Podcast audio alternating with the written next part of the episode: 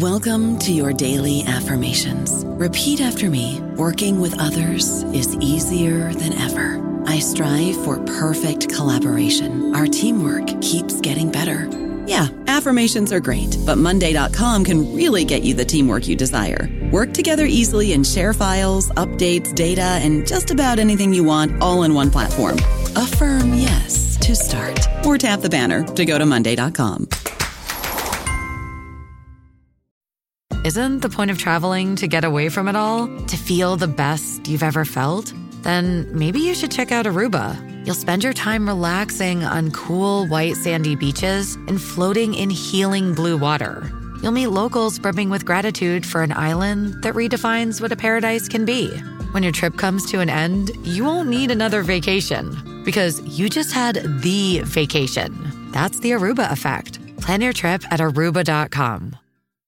Judy was boring. Hello. Then Judy discovered ChumbaCasino.com. It's my little escape. Now Judy's the life of the party. Oh, baby, Mama's bringing home the bacon. Whoa, take it easy, Judy. The Chumba life is for everybody. So go to ChumbaCasino.com and play over 100 casino style games. Join today and play for free for your chance to redeem some serious prizes. ChumbaCasino.com. No purchase necessary. Void where prohibited by law. 18 plus terms and conditions apply. See website for details. Welcome to the New Books Network. Good day. Welcome to New Books in History, a podcast channel on the New Books Network. My name is Dr. Charles Coutinho of the Royal Historical Society. I'm a host on the channel, and today we are pleased to have with us Professor Kathryn Stoner. She is Professor of Political Science at Stanford University and a Senior Fellow at the Hoover Institute. And today we are discussing her book, Russia Resurrected Its Power and Purpose in the New Global Order, published by Oxford University Press. Welcome, Professor. Thank you very much for having me. Professor, why did you write this book? Um, well, I started the book actually um, about uh, six or seven years ago, just before Russia annexed Crimea, and um, it was partly prompted by um, a, talk that had been given at Stanford by uh, a member of the intelligence community um, in, in D.C. who um, basically said, you know, the line that Obama delivered in 2014, which is Russia is is a, is a weak regional power that attacks its neighbors not out of strength but out of weakness. And I thought, I, I that's right. Um, but it turned out, as I wrote the book, um, I started to think differently about what power is, what uh, states have in their toolbox. And um, Russia is actually much more influential in the world, uh, not just in its neighborhood, than is typically thought. And so that's why I wrote the book um, was was to try and provide that corrective and to think about state power differently. So, in essence, the thesis of your book would be what exactly? It's that um, we underestimate Russian power um, globally.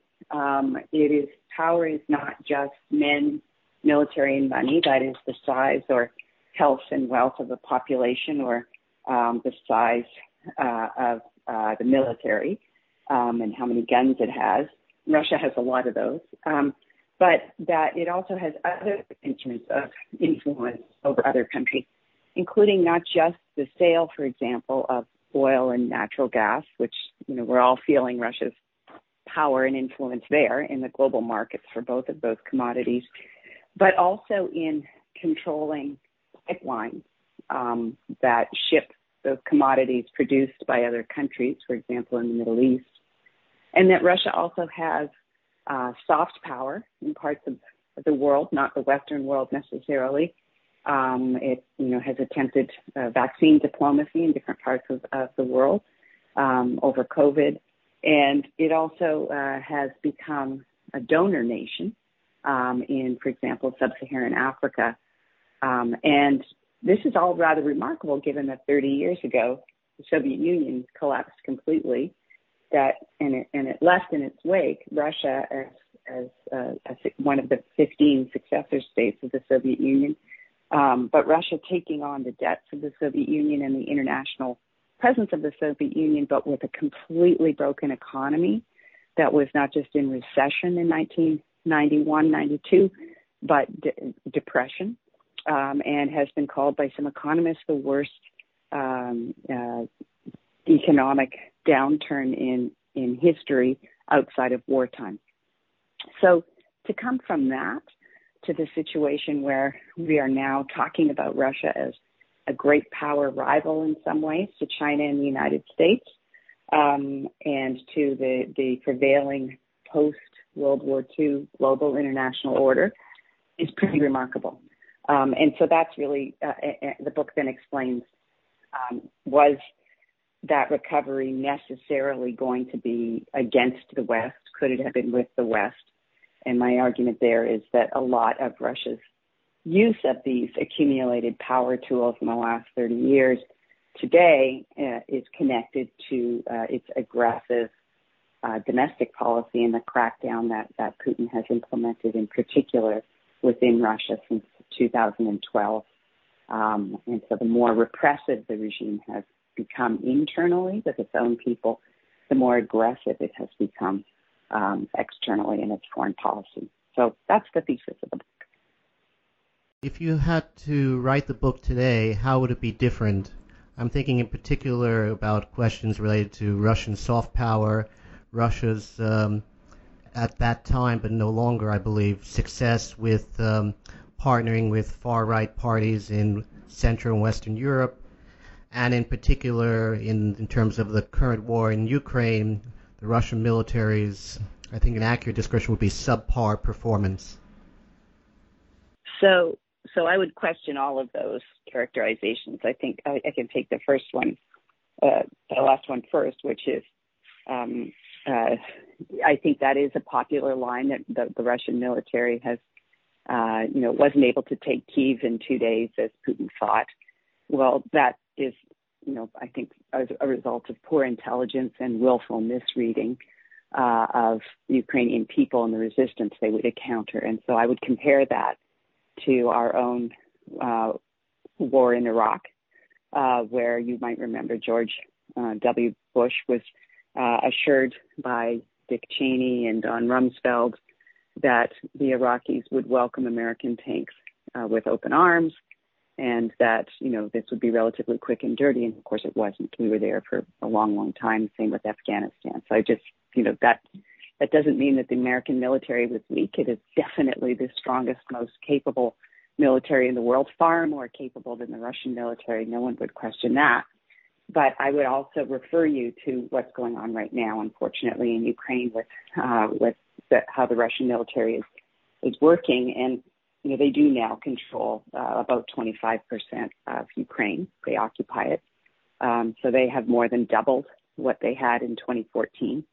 Um, whether or not they will make another attempt uh, at Kiev, they can last a lot longer. So I think the media has been very impatient that this war be over uh, and that the Russian military should have taken Kiev, should have taken Kharkiv very quickly, and they shouldn't have lasted long. But I, I don't uh, uh, I think there was some misreading of intelligence. It was bad intelligence.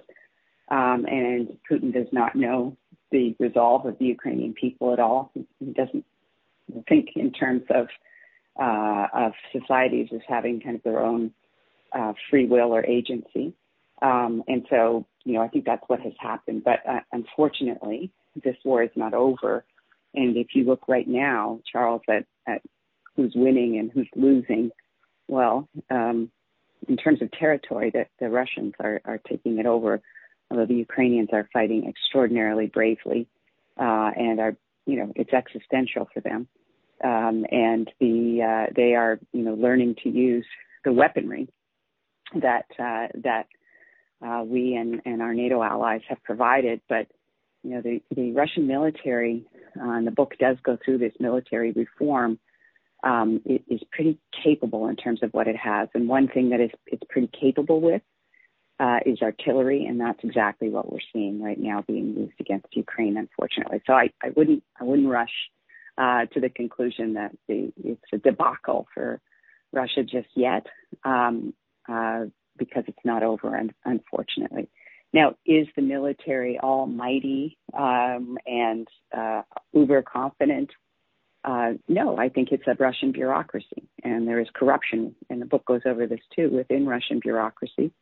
when it happens in the military, you, get a lot of dead soldiers. You get them selling off, uh, you know, equipment, and we saw that in Belarus. So it has some of the same uh, pathologies and problems as, as other large Russian bureaucracies, but it is very, very big, and so it all depends on what you think its goal is. And I'd also refer you to Syria, uh, where um, the you know Russia was essentially the air force for uh, Iran, which were the ground forces in uh, beating back opposition to Bashar al-Assad. So um, everyone thought, and Obama unfortunately said this was, will be a you know quagmire for Russia, but we don't think like we do. If you you know we tend to think if we broke a country in, in a conflict, we fix it.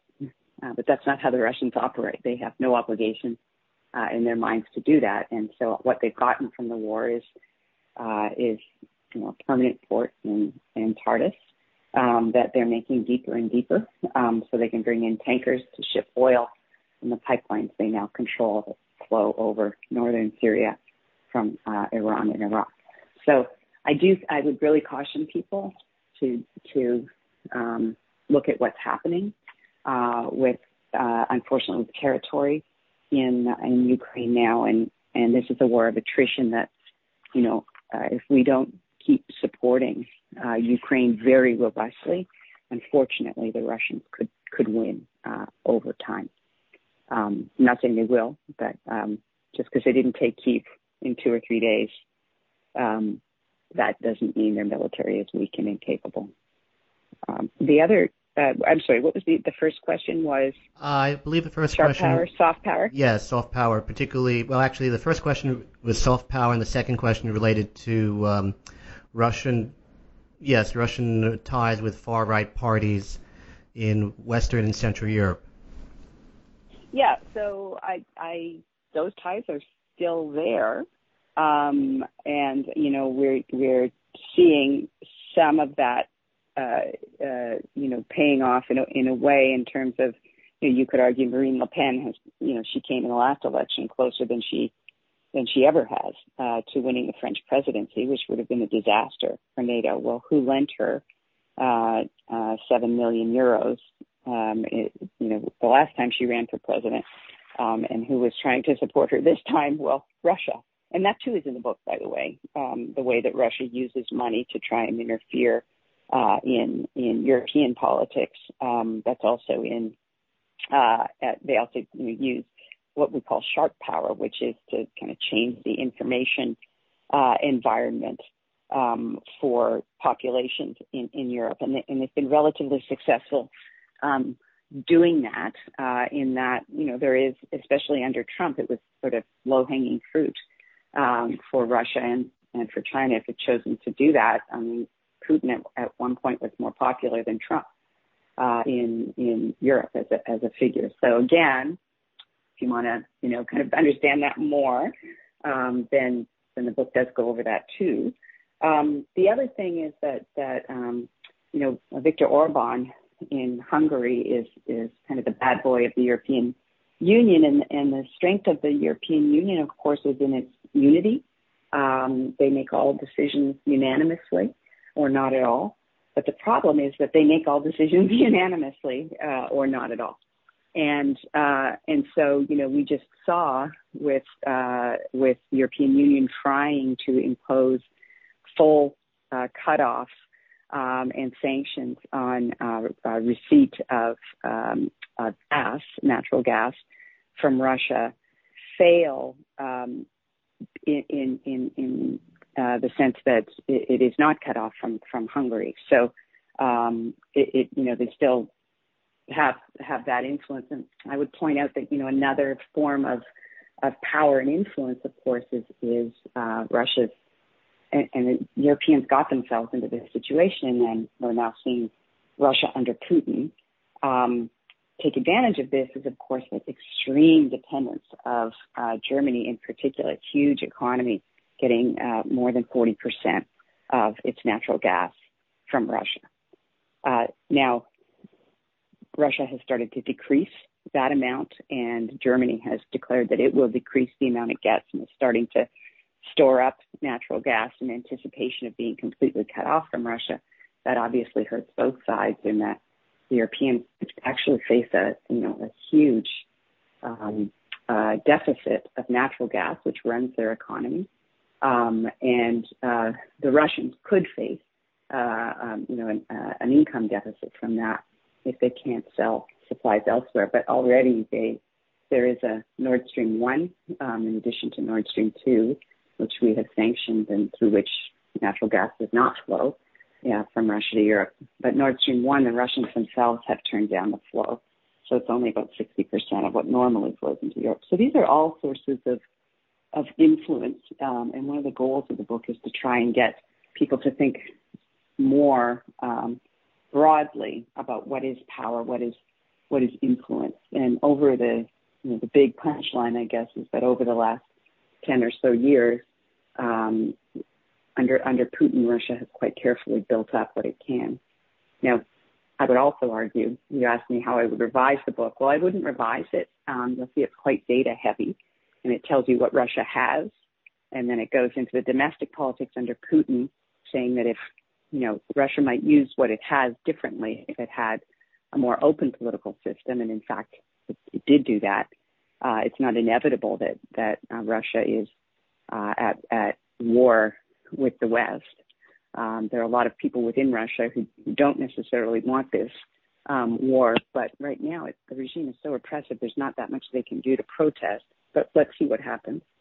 Um, but uh, one thing I would add is that you know Russia has, since the book is called Russia Resurrected, um, over the, the 30 years since the collapse of the Soviet Union in, in 1992, the, the beginning of, of economic reforms, I mentioned at the beginning of our conversation, Charles, that um, in 1992 um, there was hyperinflation.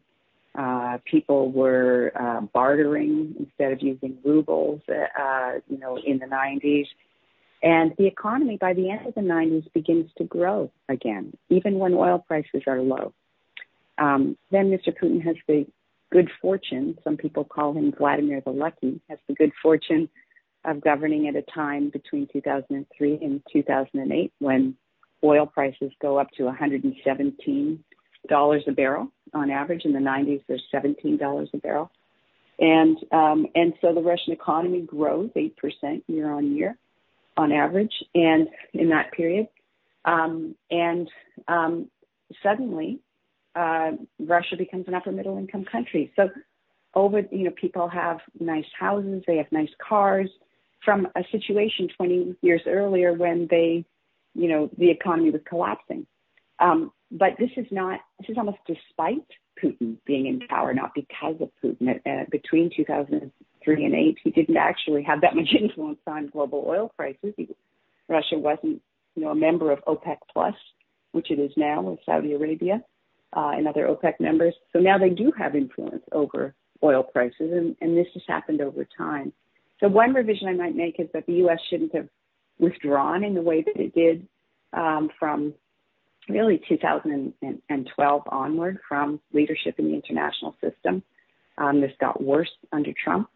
Um, and, uh, and, you know, Russia and China have taken advantage of that clearly. Um, I think Russia has been underestimated not only in what it can do, which the book demonstrates, but what under Putin it's willing to do. So the fact that Russia is an autocracy and an increasingly a, a personalized autocracy focused on Putin and a small group around him matters uh, a lot because autocracies behave differently in international politics than than do um, democracies. So you know this is uh, this is partly the the, the influence um, that Russia has uh, over global politics now and over other countries is is partly by design, um, uh, but it's also a result uh, of our own withdrawal from from global uh, leadership, which evident, you know, sooner or later, if you ignore the other countries and the rest of the world and what they're doing, they, then you know the reality will bite you. And here we are in 2022 with a with a war in the middle of Europe.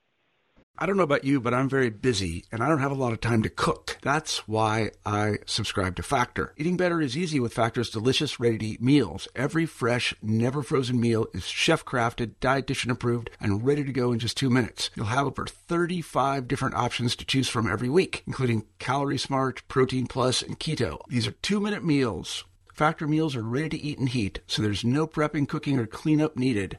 They're flexible for your schedule. Get as much or as little as you need by choosing your meals every week. Factor is the perfect solution if you're looking for fast, premium options with no cooking required. Sign up and save. We've done the math, and this is important. Factor is less expensive than takeout, and every meal is dietitian approved to be nutritious and delicious. Head to factormeals.com slash NBN50 and use code NBN50 to get 50% off. That's code NBN50 at factormeals.com slash NBN50 to get 50% off. What do you mean exactly when you characterize Russia as a patronal autocratic regime? Oh, so that it is based uh, on, well, first of all, Russia is not a democracy.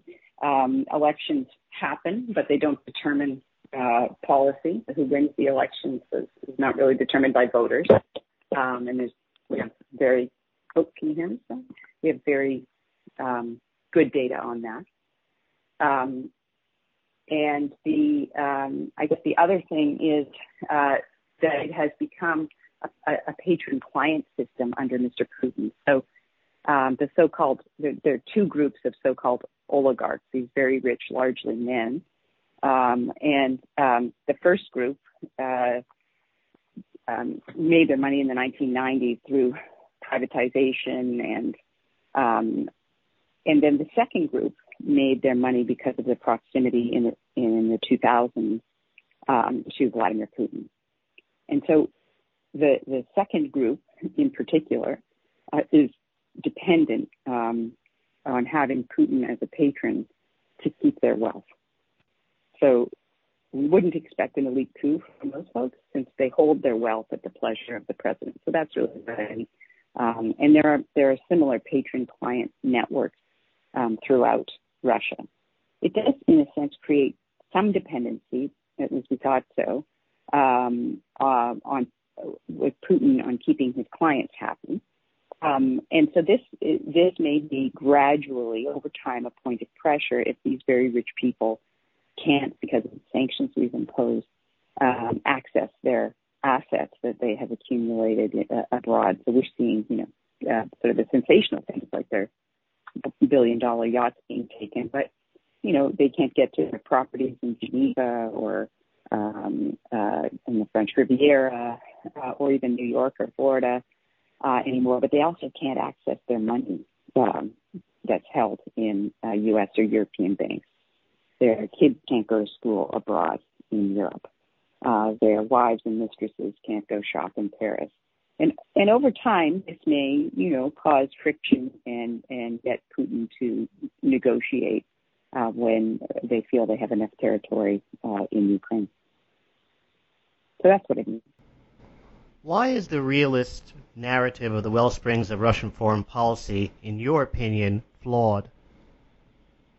Well, it's it, first of all, it is the it is Putin lying. Um, well, well, well, it completely ignores uh, uh, the modern international system. It sees the world in 19th century terms where uh, the the uh, little peoples of Ukraine and Poland and Hungary are simply pawns uh, of uh, great empires like the Austro-Hungarian or um, um, Habsburg and versus the French versus the Russians.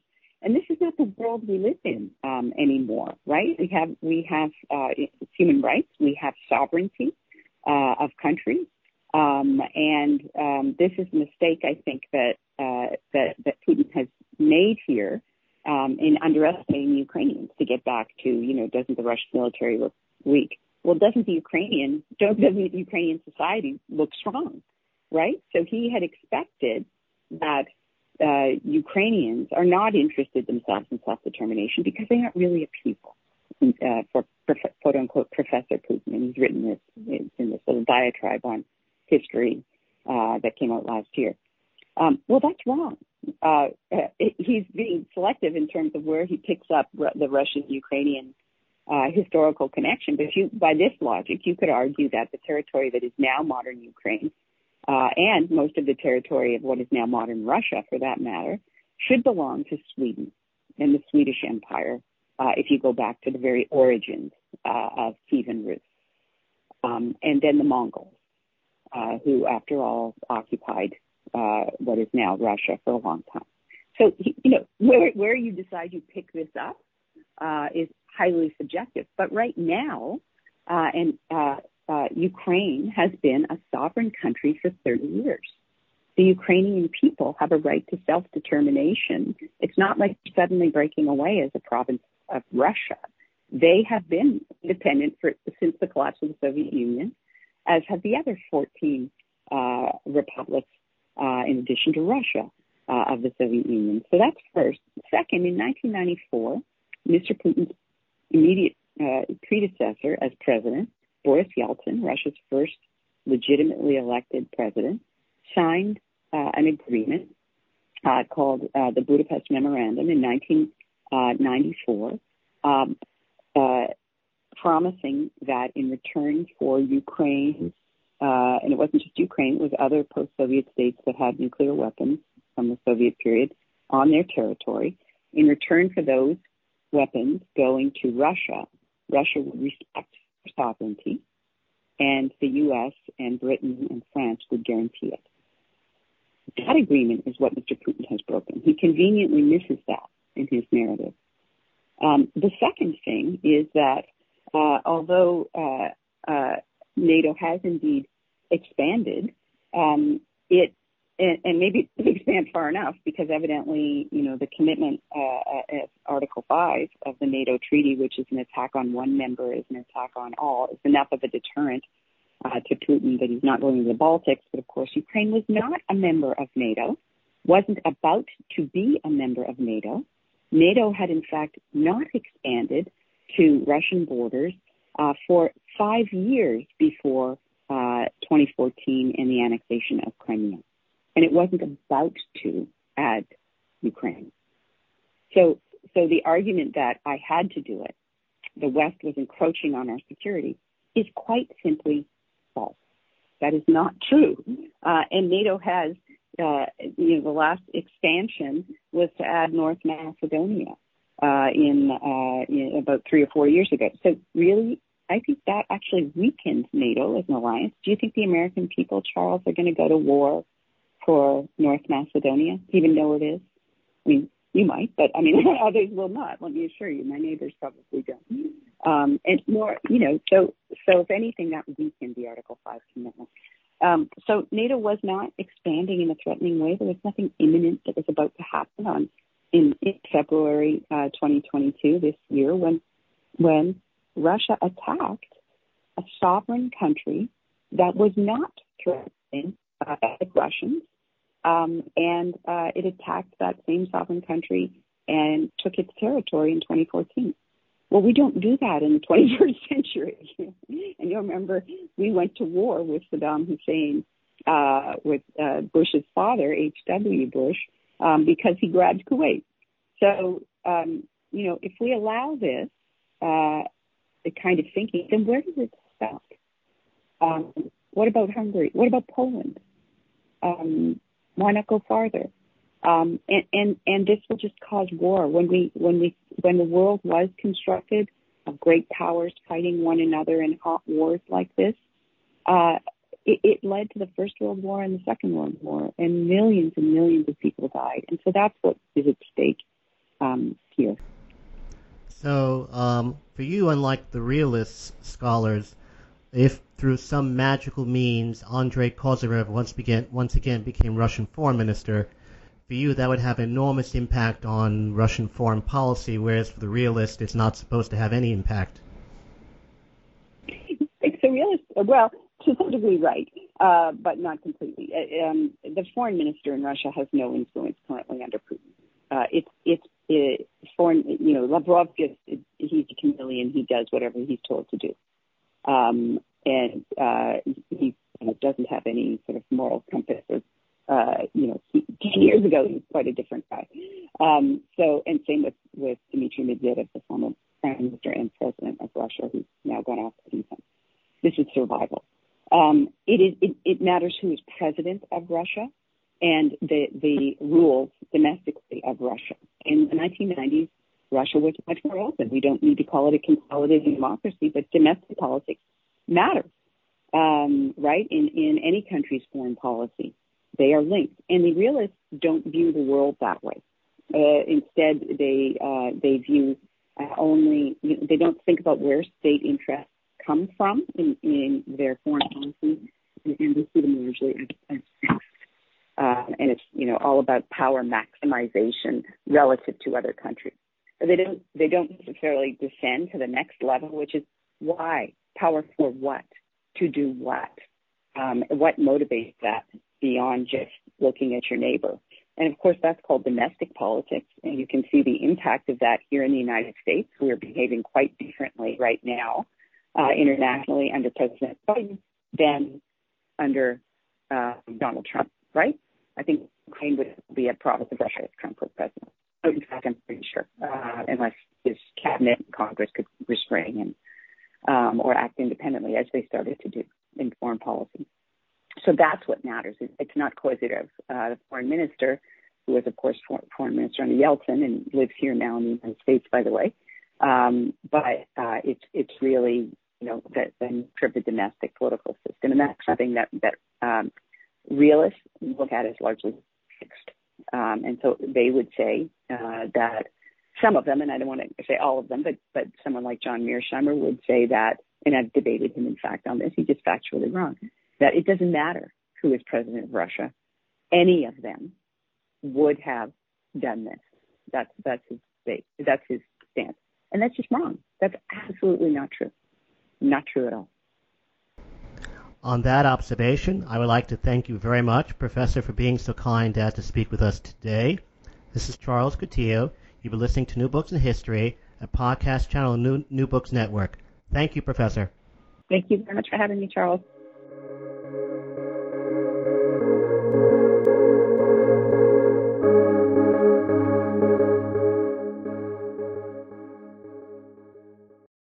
Lucky Land Casino asking people what's the weirdest place you've gotten lucky? Lucky? In line at the deli, I guess? Aha, in my dentist's office. More than once, actually. Do I have to say? Yes, you do. In the car before my kids' PTA meeting. Really? Yes. Excuse me, what's the weirdest place you've gotten lucky? I never win and tell. Well, there you have it. You can get lucky anywhere playing at LuckyLandSlots.com. Play for free right now. Are you feeling lucky? No purchase necessary. Void where prohibited by law. 18 plus. Terms and conditions apply. See website for details.